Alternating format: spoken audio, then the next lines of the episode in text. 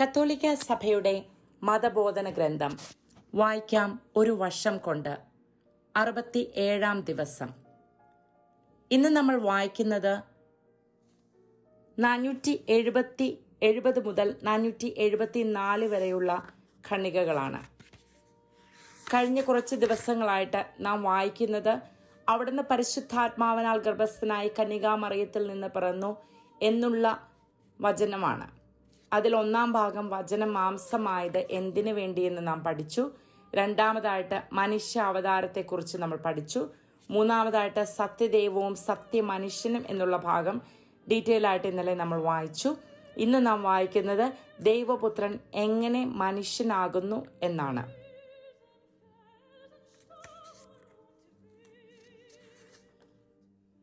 മതബോധന ഗ്രന്ഥത്തിന്റെ നൂറ്റി ഇരുപത്തി ഒന്ന് മുതൽ നൂറ്റി ഇരുപത്തി മൂന്ന് വരെയുള്ള പേജുകളിലായിട്ടാണ് നാം ഇത് വായിക്കുന്നത്. ദൈവപുത്രൻ എങ്ങനെ മനുഷ്യനാകുന്നു? നാനൂറ്റി എഴുപതാം ഖണ്ണിക മനുഷ്യാവതാരം എന്ന രഹസ്യാത്മക യോജിപ്പ് അഥവാ മിസ്റ്റീരിയസ് യൂണിയനിൽ അവിടുത്തെ മനുഷ്യപ്രകൃതി വിലയിപ്പിക്കപ്പെടുകയല്ല ആദാനം ചെയ്യപ്പെടുകയാണ് ഉണ്ടായതെന്ന് കൗൺസിൽ ഉണ്ടായതെന്ന് നാം വായിക്കുന്നു.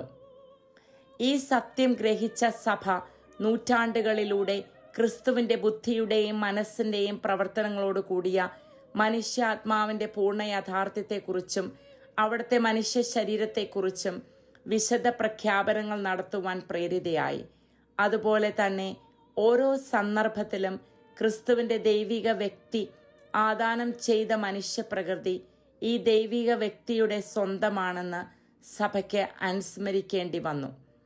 ഈ മനുഷ്യ പ്രകൃതിയിൽ ക്രിസ്തു എന്തായിരിക്കുന്നുവോ എന്ത് പ്രവർത്തിക്കുന്നുവോ അതെല്ലാം തൃത്വത്തിലെ ഒരുവനിൽ നിന്നുള്ളവയാണ്. തന്മൂലം ദൈവപുത്രൻ തൃത്വത്തിലെ തന്റെ അസ്തിത്വത്തിന്റെ വൈയക്തിക സ്വഭാവം തന്റെ മനുഷ്യ പ്രകൃതിക്ക് പ്രദാനം ചെയ്യുന്നു. ക്രിസ്തു തന്റെ ശരീരത്തിലും ആത്മാവിലും തൃത്വത്തിന്റെ ദൈവിക രീതികൾ മാനുഷിക രീതിയിൽ പ്രകടമാക്കുന്നു.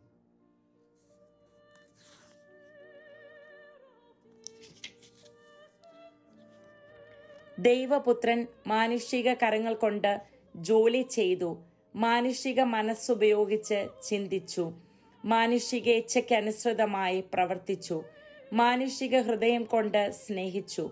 കന്യകാമറിയത്തിൽ നിന്ന് പിറന്ന അവിടുന്ന് വാസ്തവത്തിൽ നമ്മിൽ ഒരു ഒരാളായി തീർന്നു. പാപമൊഴികെ എല്ലാ കാര്യങ്ങളിലും അവിടുന്ന് നമ്മെ പോലെ തന്നെയായി തീർന്നു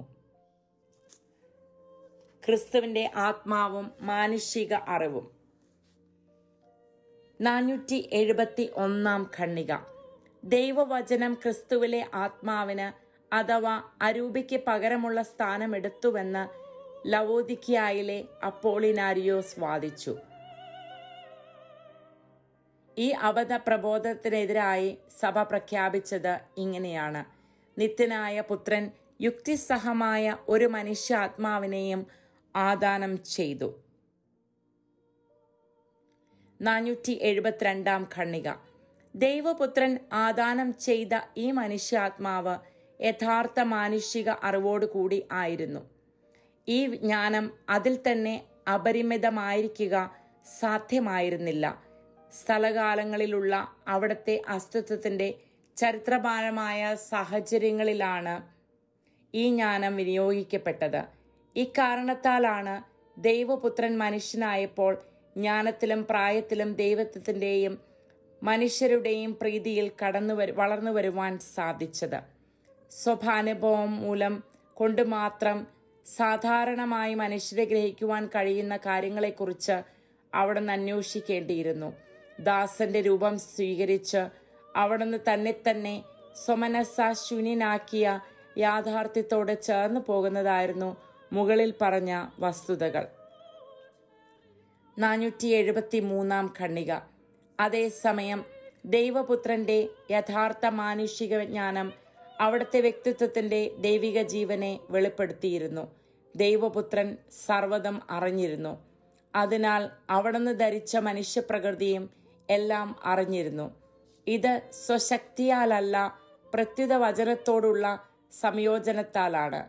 വചനത്തോട് സംയോജിച്ച മനുഷ്യപ്രകൃതി ദൈവത്തെ സംബന്ധിക്കുന്ന സർവതമറിയുകയും തന്നിൽ തന്നെ പ്രാഭവത്തോടെ ആവിഷ്കരിക്കുകയും ചെയ്തു. മനുഷ്യനായി തീർന്ന ദൈവപുത്രന് അവിടുത്തെ പിതാവിനെ സംബന്ധിച്ചുണ്ടായിരുന്ന പ്രത്യക്ഷജ്ഞാനം ജ്ഞാനം ഉത്തമ ഉദാഹരണമാണ്. മനുഷ്യരുടെ നിഗൂഢങ്ങളായ ഹൃദയവിചാരങ്ങൾ പോലും ഗ്രഹിക്കുവാൻ തന്റെ ദൈവിക ഉൾക്കാഴ്ചയെ അവിടുന്ന് തന്റെ മാനുഷിക വിജ്ഞാനത്തിൽ പ്രകടമാക്കി. നാനൂറ്റി എഴുപത്തിനാലാം ഖണ്ണിക അവതരണീയ വചനത്തിന്റെ വ്യക്തിത്വത്തിൽ ദൈവിക വിജ്ഞാനവുമായി സംയോജിച്ചത് മൂലം ക്രിസ്തുവിന്റെ മാനുഷിക ജ്ഞാനത്തിന് താൻ വെളിപ്പെടുത്തുവാൻ വന്ന നിത്യദൈവിക പദ്ധതികളെ പറ്റി പരിപൂർണ അറിവുണ്ടായിരുന്നു. ഈ മണ്ഡലത്തിൽ ചില കാര്യങ്ങൾ താൻ അറിയുന്നില്ലെന്ന് അവിടുന്ന് പ്രസ്താവിച്ചെങ്കിൽ അതിന്റെ അർത്ഥം അന്യത്ര അവിടുന്ന് വ്യക്തമാക്കിയിട്ടുണ്ട്. അതായത് അവയെ വെളിപ്പെടുത്താനായിട്ടല്ല അവിടുന്ന് അയക്കപ്പെട്ടത്. അപ്പോൾ ഇന്ന് നമ്മൾ വായിച്ചത് ദൈവപുത്രൻ എങ്ങനെ മനുഷ്യനാകുന്നു എന്നുള്ള ഭാഗമാണ്. അതിൽ നാം വായിക്കുന്ന പ്രധാനപ്പെട്ട കാര്യം ഈ മനുഷ്യപ്രകൃതിയിൽ ക്രിസ്തു എന്തായിരിക്കുന്നുവോ എന്ത് പ്രവർത്തിക്കുന്നുവോ അതെല്ലാം തൃത്വത്വത്തിലെ ഒരുവനിൽ നിന്നുള്ളതാണ്.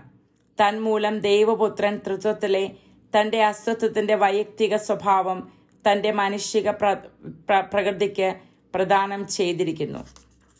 പിന്നീട് നാം വായിക്കുന്നു ക്രിസ്തുവിന്റെ ആത്മാവും മാനുഷിക അറിവും എന്നുള്ള ഭാഗം. അതായത് ദൈവപുത്രന്റെ യഥാർത്ഥ മാനുഷിക വിജ്ഞാനം അവിടുത്തെ വ്യക്തിത്വത്തിന്റെ ദൈവിക ജീവനെ വെളിപ്പെടുത്തിയിരുന്നു. മനുഷ്യനായി തീർന്ന ദൈവപുത്രന് അവിടുത്തെ പിതാവിനെ സംബന്ധിച്ച് വ്യക്തമായിട്ടുള്ള ജ്ഞാനമുണ്ടായിരുന്നു. മനുഷ്യരുടെ നിഗൂഢങ്ങളായ ഹൃദയവിചാരങ്ങൾ പോലും ഗ്രഹിക്കുവാൻ ഉതകുന്ന തന്റെ ദൈവിക ഉൾക്കാഴ്ചയെ അവിടുന്ന് തന്റെ മാനുഷിക വിജ്ഞാനത്തിലും പ്രകടമാക്കി. ഇനി നമ്മൾ നാളെ ഇതിന്റെ കണ്ടിന്യൂവേഷനായിട്ട് ക്രിസ്തുവിന്റെ മാനുഷിക മനസ്സ് ക്രിസ്തുവിന്റെ യഥാർത്ഥ ശരീരം അവതീർണ വചനത്തിന്റെ ഹൃദയം എന്നിവയും വായിക്കുന്നതായിരിക്കും. അതുവരെ നന്ദി നമസ്കാരം. ദൈവം നമ്മെ ഓരോരുത്തരെയും സമൃദ്ധമായി അനുഗ്രഹിക്കട്ടെ.